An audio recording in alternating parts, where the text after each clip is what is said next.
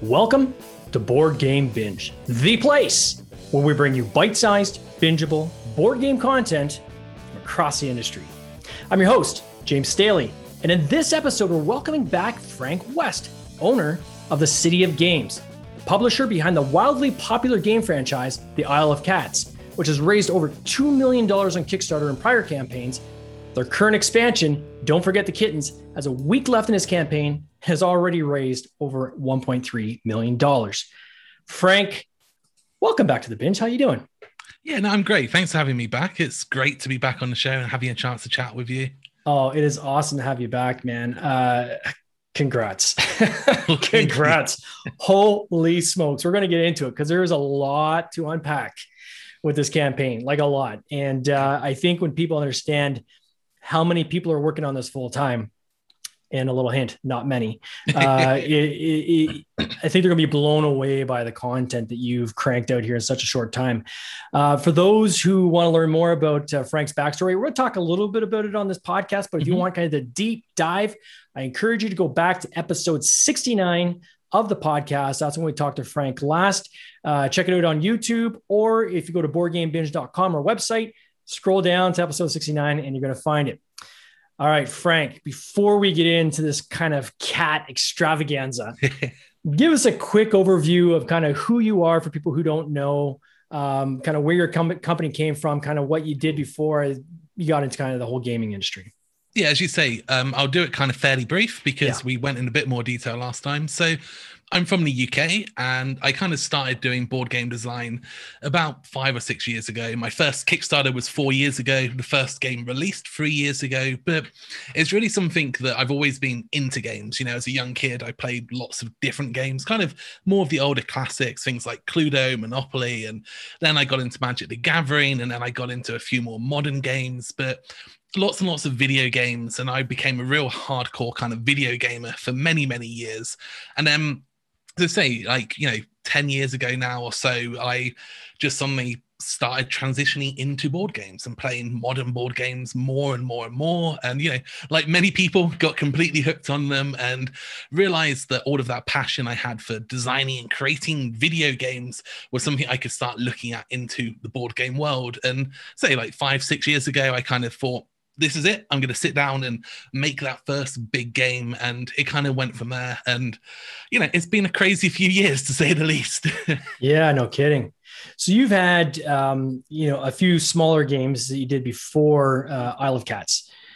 And you, you clearly hit your stride uh, with the Isle of Cats campaign. Uh, it was hugely successful. I think in Canadian dollars, it was something close to like think it was six hundred thousand dollars. It had uh, I think eight thousand plus backers, and you know it it's um, the game itself is, is, a polyomino game. Can you explain mm-hmm. kind of what that is for people that don't understand what that is? Yeah so this is kind of polyominoes are basically shapes that are made up of yeah. multiple squares of the same size. So if you've got you know a domino is two squares of the same size joined together and as you kind of grow in the different shapes you've got three or four squares like joined together forming different shapes. And you might be familiar with games like tetris that have these kind of pieces in them. And you know in these games generally you're placing these tiles tiles onto boards trying to achieve different things. In the Isle of Cats, you're trying to get certain colors or different cats together. You're trying to fill certain areas and trying to work towards completing different lessons, goals, objectives that you've kind of been set throughout the game. Fair enough. And then when you did the Isle of Cats, and uh, for you can't see it, but the people at home are going to be able to mm-hmm. see this. Um, can you just explain a little bit about this kind of story that you've created without even mm-hmm. getting into kind of the mechanics of the game? Is the story itself of kind of the Isle of Cats? Where'd that come from?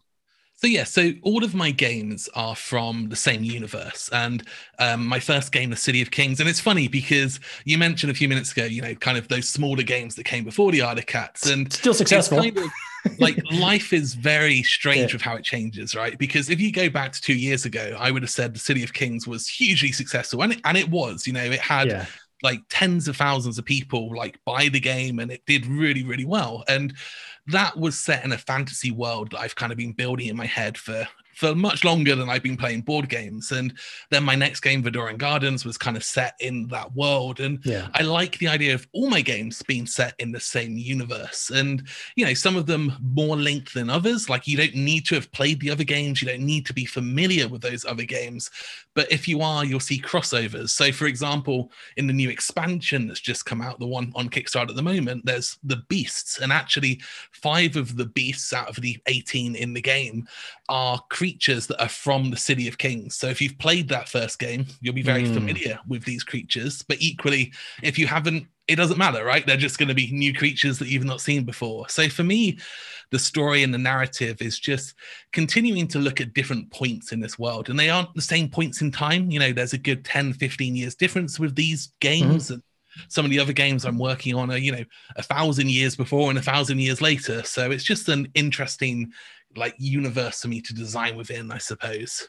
Yeah, I do want to downplay your prior games. I mean, there's oh, no, no, doubt the, the, the amount of success you've had. I, mean, I, I, think for the Isle of Cats, for me at least, and I, I, think people would probably echo this sentiment, is that it's become part of um, the lexicon of of, mm-hmm. of board gaming, right? Like people, I think know Isle of Cats. I mean, we've got yeah. now Jamey Stegmaier doing reviews, so we got a nub like a, one of the world's top independent publishers doing a review on your game yeah, about how sure. much he loves yeah, it, right? it's just entered the top 100 on Board Game Geek, right? Yeah. So it kind of it puts it into a completely different level of game. There's yeah. there's very few games that get to that level of visibility and that many people playing it that it makes it a really magical thing. And you know, I even before this new Kickstarter, I'm kind of like just blown away by how well it has done. You know, you always hope, but you never expect to kind of hit that kind of mark. Yeah, and that's I mean it's it's it's humble of you because I know we when we talked last time you mentioned that as well that you know and I think most game designers at least I think the ones that are self-aware mm-hmm. um, know that there's always that risk right they know that you're gonna put it you know everything in the kitchen sink is going to go into developing this and, and you're going to put all the pieces in play right on the mm-hmm. on the board so to speak of how to do a proper kickstarter campaign. And i mean we're going to go through your campaign in a second. I mean you're ticking the boxes. You've hit pretty much all of them. But there's still always that chance mm-hmm. that it's just not going to resonate with people right? And it's not necessarily the game or the story or the person. Could be timing. You know it could yep. be other world events could be other things that people are focusing on the next shiny object they're focusing on. So um, but I think it is a testament to the the amount of work you've put into this game to to see the success that you've had with it and see your success stepping uh, kind of going up with each successive campaign, which I think is important. Did Isle of Cat like this whole universe you created? Did it start like with short stories for you at all? Like, did did you ever sit down and kind of map out, or did it kind of start with the game, the theme, and you're like, okay, how can I kind of expand this theme? Like, wh- how did that kind of work out? I mean, the world as a whole just started as kind of I used to I I mean I don't really know when it started. I used to play around with so many like video game concepts where there just needed yeah. to be something. And when I started the City of Kings was when I really started thinking about bringing a lot of those pieces together. And obviously a lot of the stuff that was brought together was brought together based on the needs of the game. But mm-hmm. like for the Isle of Cats for example, it's funny because that really was a game that was designed where the theme and the mechanisms kind of came in harmony together and it wasn't like five years ago I sat down and went, "Hey, there's going to be an island full of cats on this kind of this planet, you know, where all these people are from." But it does fit within that narrative within its own way. And it was something that kind of you know uh, you could sit down and go well i want it to be out rescuing cats. You know i could be having a crazy old person who's in a house who's got thousands of cats and they're going to an adoption center rescuing cats and bringing them back to their house. And mechanically the game would be the same. But thematically for me that wasn't the story. I, I like being able to kind of not drill positivity into people, but to have it there in the background, you know. And if you mm. strip mm. off the layers of the Isle of Cats, the narrative is there's this big evil that's destroying the planet, and we're trying to save animals and save the world and look after and protect that planet from this evilness, right? And yeah, you can wrap that up and say, well, it's fancy cats, like it's this evil villain, and none of that's real, but there's an essence of things that are going on in the world and just trying to set that nice positive message in the background without having to scream and shout about it. And to me, that's quite an important kind of nice touch that the game does. That's fair and well put. Um, so when I look at your current campaign, uh, as I said, uh, kind of in the intro, you've done 1.3 million dollars. Uh, mm-hmm. 8,836 backers is what it was at when I checked. I can see it's jumped up another 13 backers, I think, uh, mm-hmm. since I pulled the, the numbers like 10 minutes ago. Um, what I found interesting, and again, I'm going to share the screen for people who are watching live so they can see the campaign page because we're going to kind of get into the nuances of some of these things. And uh, mm-hmm. it, I find it interesting. And I hope others do too.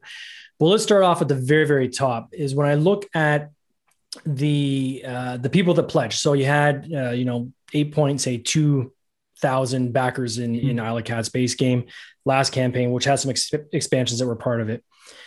Coming into this campaign, when I was running the numbers, it looked like roughly uh, almost 60%. I say about 58, uh, sorry, 62% of your backers are people that came over from the prior campaign. Okay. That I thought was very interesting because I mean that's a huge carryover. So that's, that's more mm-hmm. than half of the people that backed your game the first time around and said, you know, what, I love this game enough. I want more. I want more you know pieces to this world. I want to expand my playability. I want to. I just want more of the Isle of Cats. I thought that was telling. I also thought I was telling that. On the flip side of that is you got forty two percent of your. Um, uh, or sorry, is like 40% of your uh, backers are, are, completely new. So people that got mm-hmm. the base game, you know, plus the additions and so forth. So coming into this, I guess kind of the first question is with those numbers, was the plan in your mind always to try to bring new people into the universe? or was the goal to really try to leverage the people that you already had that were obviously loyal followers? Like, which were those two were the kind of more important for you? I think it, it's really interesting because a good starting point for me, I guess, is my approach to Kickstarter, I feel is very, very different to the vast majority of people's approaches. And mm. I'm someone who truly believes in cultivating a community, working on this kind of concept of organic spreading and I hate marketing. Like there are so many things that I could do to my Kickstarter page that I know would encourage people to spend more money, would encourage people to buy extra stuff or more people to join. But for me, it's not about encouraging people to buy something they don't want. For me, it's about kind of just a let's be upfront, let's be really honest, let's explain, let's make sure you're aware and let you make that decision. So to answer your kind of question about, you know, is it was I looking for existing people or new people? For me, it wasn't really either. It was much more just I want to find people who are interested in the game. And if that's mm. people who already enjoy it, great. If that's people who know the game, but they've not had an opportunity to get it, fantastic. If it's people who aren't familiar with the game, great. But I really wanted to kind of appeal to all of them. And one of the things I've done, which, you know, the vast majority of people won't be aware of, and again, I think this is where I probably differ quite a lot from people, is my Kickstarter page today is very, very different to the Kickstarter page on day one. And I change and update and modify the page throughout the campaign mm. based on who's coming. So you can make an assumption in the first 24, 48 hours. The vast majority of people there are people who know about the game, who are yeah. aware of the game, who already own the game, are there for expansions. And as the days went on, I removed more and more of the focus on people who owned the game and started to replace it more and more with people who may not be so familiar to try and like appeal to people in different ways. So it, it's a completely organic, flowing, changing thing based on who's coming. Um, I mean, I realize that's a big answer to a simple question. No, it's a good answer. Do you map that out ahead of time? Like, are you mapping out, okay, you know, week one, this is what the, you know, what I'm going to focus on. Week two, this is how it's going to change. Week three, it's going to change. Or is there some organic kind of flow to that? It's, it's definitely something that is pre-thought But just like, you know, I consider my Kickstarter page to be a board game, right? It's playtesting. Mm. As soon as you've got it live and you see people using it, you see the questions people have, you see problems people have, you see posts on Facebook, on Board Game Geek, on Reddit. And to me, it's about responding to each of those. If you mm. see one person go to your comment section and say, I don't really understand how X works, then whatever, right? That person may have missed it. It doesn't matter. If you see seven people in a day say this, then that's something you need to change. That's something you need yeah. to adjust. And every minute that you don't do that, you're potentially losing people or upsetting people or confusing people. So there's certainly a planned out schedule, but it's completely fluid based on what I see people doing and that kind of, you know, the responses that you're getting to various stuff.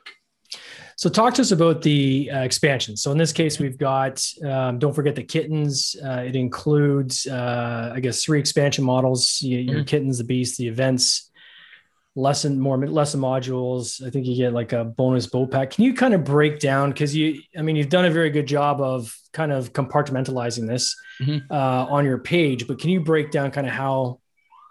Yeah, so the, yeah. the core of this Kickstarter is two new expansions. One of them is called Kittens and Beasts, and one of them is called Boat Pack. And those two expansions are what I see as the new content for the Isle of Cats that I hope will get into retail next year and will become, you know, the big retail releases. Mm-hmm. Now, the Kittens and Beasts expansion includes, as you said, kittens, includes beasts. It also includes events and other things, but I wanted the name to be Kittens and Beasts because it's just a nicer name for what it was to be. The boat pack is a pack of new boats. Now, because this is a Kickstarter, I didn't want to. It's it's important to me to build and design for the future, you know, for retail and distribution and allowing people to be able to get this stuff moving forward. Mm-hmm. So the way I deal with that is I try to always have the core content as the price it's going to be. And then I layer on stuff that mm. people hmm. can get as extras for free. So in this instance, the Kickstarter pack or Kickstarter pack two, as this is the second time I've done Yard Cats, is a third expansion which adds component upgrades, but also new content. And everything was planned out before. None of this is like stretch goals or anything that's been unlocked. It was all there from the start. And that kind of combines to be a third expansion that you get for free if you purchase the other two during the Kickstarter. Mm-hmm. And those, so for me, that's like the core offering. And then of course you can layer on, so you've got the upgraded the box and the storage stuff, you've got the kind of the pins, the accessories, the base game and the original content if you don't have all of those things. But that would be that kind of core starting point. Got it. And we got uh, Julia Deer in the um, in the lobby saying that this is probably the most thorough, most well organized Kickstarter that uh, she's ever seen. Cool, thank uh, you. the way it was organized is brilliant. Yeah, I like this kind of idea. I'm sharing the screen again, uh, where you've kind of got like these yes no answers, right? It's like this mm-hmm. decision tree to kind of help guide you towards what it is you need to back, mm-hmm. like which back uh, level you're going to pick. Because the problem, some of the limitations with Kickstarter is obviously you kind of have one static page that everything gets dumped into. On the right, you've got your different kind of pledge levels, and it's not it's not super user friendly, right? So yeah. what I think you've done here is you've done a great job, and quite frankly, uh, beautifully uh, uh, illustrated in the, in the, graphic design. I think is awesome too on how you kind of break that into this decision tree going down. Was that something that was kind of in your mind, almost helping you yourself kind of figure out how to map this out and thought, it's, well, it's a funny thing. Like this is one of those things, right? Where I was saying about people who want to try and force sales and get people to buy extras wouldn't yeah. do something like this because this is aimed at informing the visitor so they can make an absolute decision. And that's that's like my heart, right? That's my core. Is I want you to make that decision. So for me, this in an ideal world wouldn't be needed but because of the way kickstarter limits how you provide information yeah. it becomes needed. You know in real, reality you would want it to be a multi-page website you know where you can click and go and see different stuff. We don't have that. So this campaign is incredibly complicated if you don't know what everything is because oh, yeah. there's you know like 12 13 different items available on there and each of those items are completely different things. You know, there's different games, there's like upgrades, accessories, there's promos, there's storage solutions, there's the game, there's expansions, there's player expansions as well as normal kind of expansions. And all of this kind of means that you need to understand it. And as I say, normally, you know, we've got eight reward tiers on there. Normally, you wouldn't have that many, but it's kind of a need because I don't want to trick people into saying, you're buying everything or nothing, right? I only want yeah. you to buy what you want to buy because what on earth is the point in me filling your house with a load of stuff that's just going to upset you, annoy you, and you feel like you're being ripped off? Like it's so putting those decisions in there. But when you go to a Kickstarter that has eight rewards as opposed yeah. to two rewards or one or three, which is kind of my optimal, you kind of get stuck, right? Because you're like, well, there's so many choices, there's so many decisions. Like, I don't know how do I discover this? And Kickstarter gives you what just a list where you scroll through it and you can't really see two at once, and it's madness. Yeah, so it's brutal.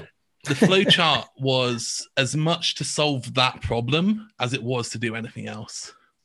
So why not uh, do like three levels, for instance, like um, base game, base game plus a new, uh, you know, the the kittens and the beasts, and then kind of the holy crap package, which is everything in the kitchen sink, and then have mm-hmm. everything else as add-ons that they can kind of choose their own adventure type of a thing. So I kind of I went down this concept of separating the rewards into two types. So you've yeah. got what I refer to as the veteran rewards and the new arrival rewards. And I felt like this was a really good way to cut 50% of those options off straight away. You know, if you come to the page and you own the game, then you don't care about stuff that has the game. And if you don't own the game, then you probably don't care about stuff that doesn't have the game. So yeah.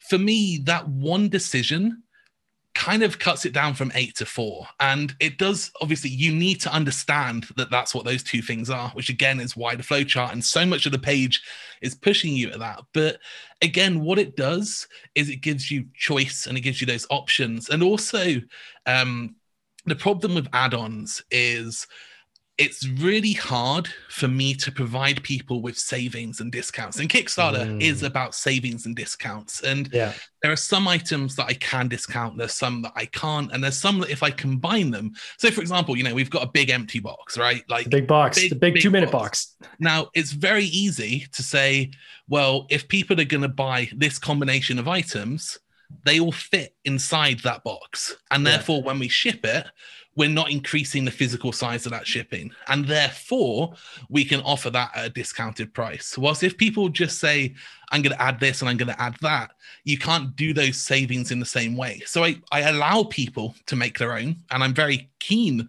on people making their own.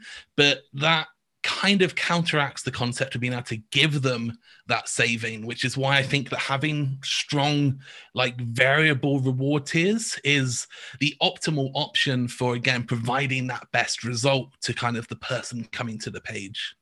For the big box, so let's talk about this two minute box. I have it on screen. I've had it on screen for a couple minutes here just for people to look at. It's pretty impressive. Uh, there's an amazing video you have on your page where you literally show the people, here's how I can cram all this stuff. You got a table just loaded with kit and stuff. You know, two minutes, bang, bang, bang, bang, everything's in the box, and it it's done. It's organized in a way that you can easily pull it out, use only what you need, and so forth. So mm-hmm. it's designed for how you would unpack a game when you play it, which I think is awesome. Mm-hmm.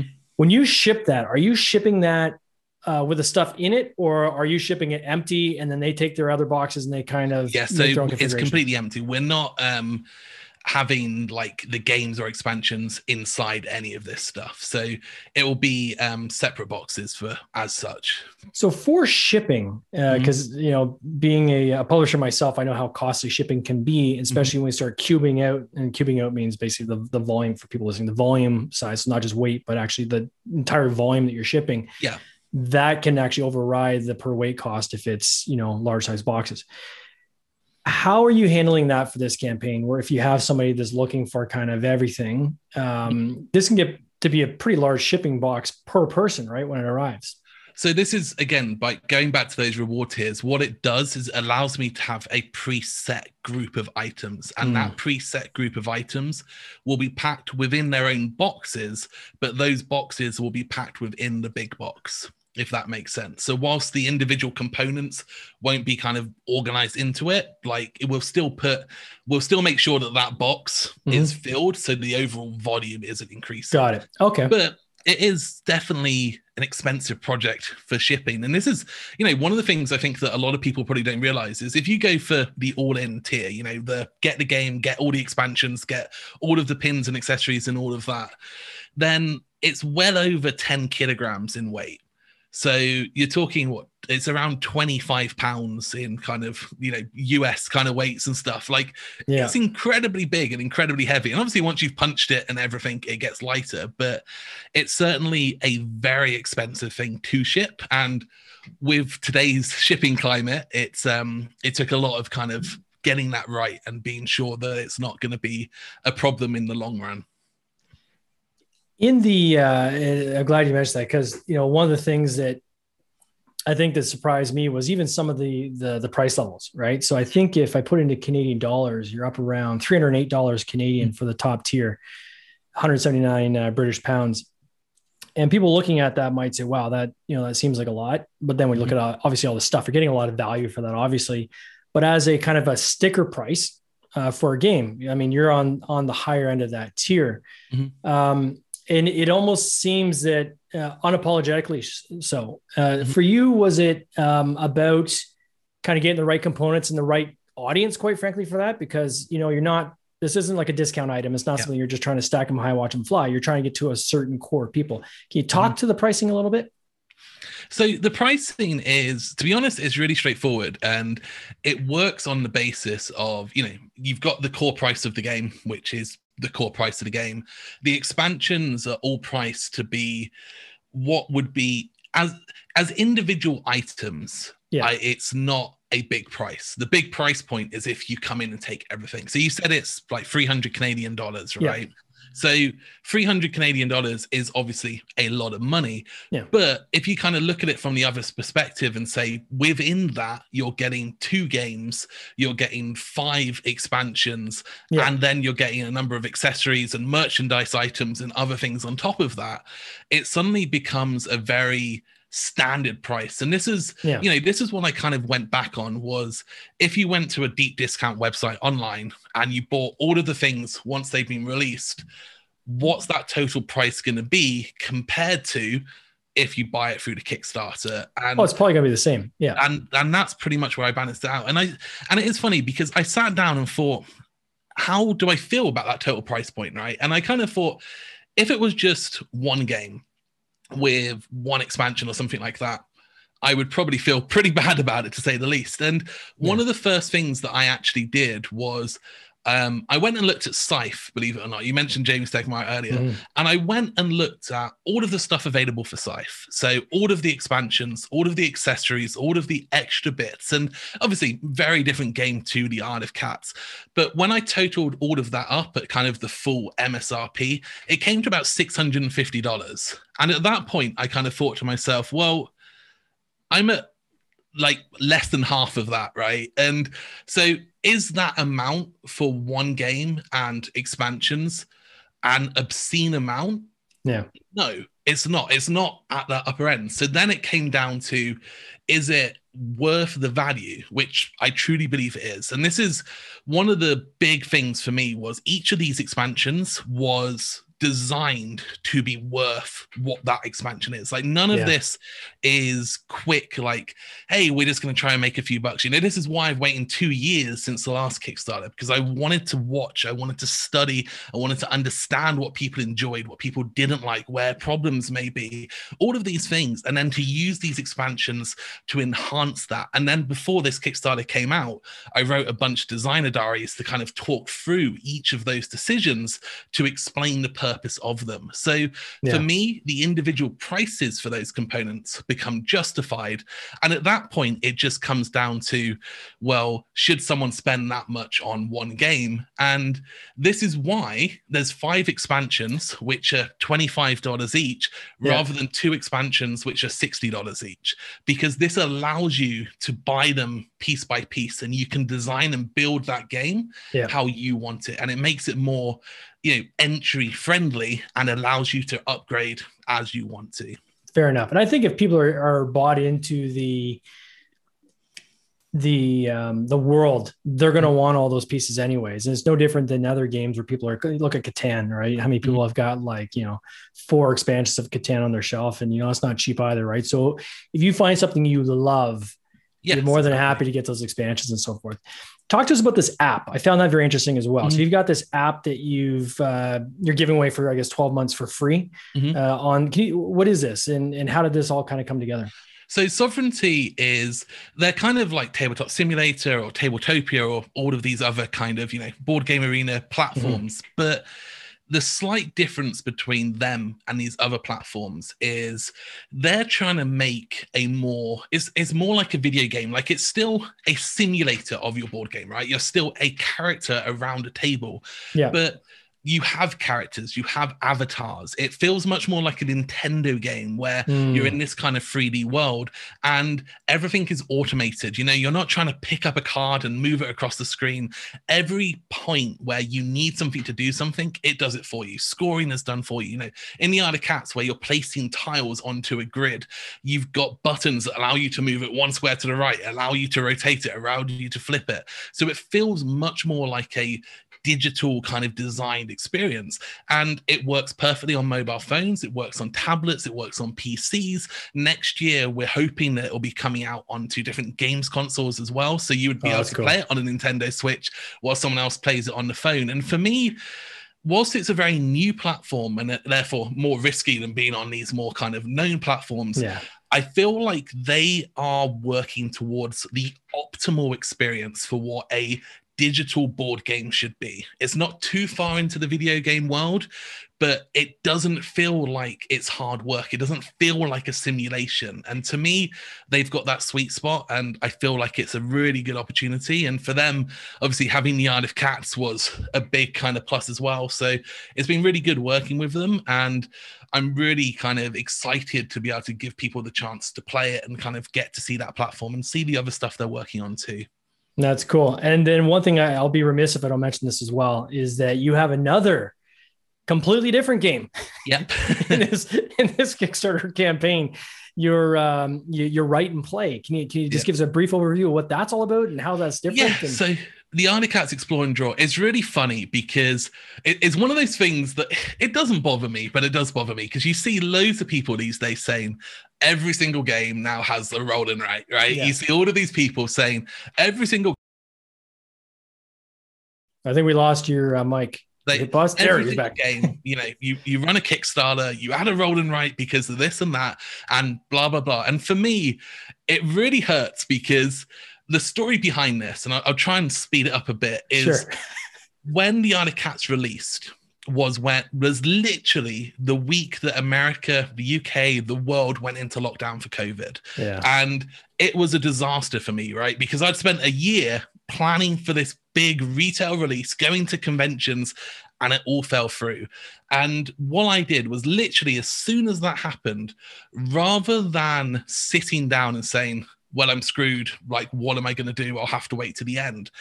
I designed a completely new set of rules, which I released for free, that allowed people to play the Isle of Cats game that they owned over the internet with other people. It allowed them to play over Zoom. It allowed them to play over Facebook. So it turned the physical game that had just released into a remote game.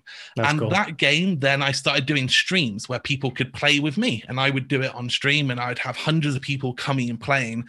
And over those first few months, you know, lots of other people started doing this, but I got it out so quickly that it became really, really popular. And we had thousands of people who would come and play this and would download it and use it to play during COVID. So explore and draw is a printable version of that rule set it's literally me taking those rules that we made then and then turning it into something people can actually buy to have it as a nicer, more formatted process. So it was kind of the answer to COVID, and now it's become its own product just because there was enough people wanting that to come from it.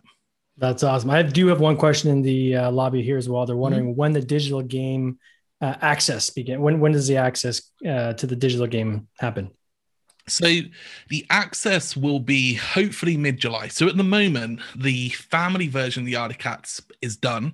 Mm. The standard version is kind of like in late alpha, early beta testing. So I'm basically waiting for that to be completely signed off because I don't want lots of people to go there and realize that they can't quite play it yet. So as soon as the beta phase is over. So I'm hoping like mid to late July, and you know when the pledge manager goes out, basically, and people have given me their details. Awesome. Where do you go from here? What's next? I mean, is it more cats, or do you have another game on it? Like you're one guy, right? And yeah. like it is insane what you've cranked out here uh, alone. it's an immense amount of work. So congrats on that. Uh, my hat off to you. That's for sure. What's, what's next for you? Are you just going to take some time off and breathe, or you got something else? well, I mean, this is the thing, right? I I do everything myself. There is yeah. no one who helps me with any of this stuff. Obviously, I have an artist who did some of the artwork and and that's about it. So the next steps now is obviously managing the manufacturing and production of this and whilst that's happening, working on future games. I've got a don't don't hate me for saying this, but I've got another small game which is a another it's an Isle of Cats related game, but it's a completely different game. And I nearly had that on this Kickstarter as well. and I kind of felt like it's one step too far. So too much. Too I, much I need to work out what I plan to do with that because yeah. it's too small to do its own Kickstarter for. So that might be me looking at my first game that goes straight to retail, which is something I would really like to explore and try and see what happens with that. And then next year, hopefully, another bigger game. Um, but it's it really is a dependency because I try to only do like I try to only do like one game every like 12 to 18 months because yeah. What my time allows me to kind of achieve and keep that good quality. It's an insane amount of work. Uh, but it's a testament to what you do and how much you care about quality and, and your passion for the uh, for the art. And uh, I just want to uh, congratulate you again on this campaign. I can't wait to see where it lands. I'm thinking you're going to be inching towards two million, but we'll see.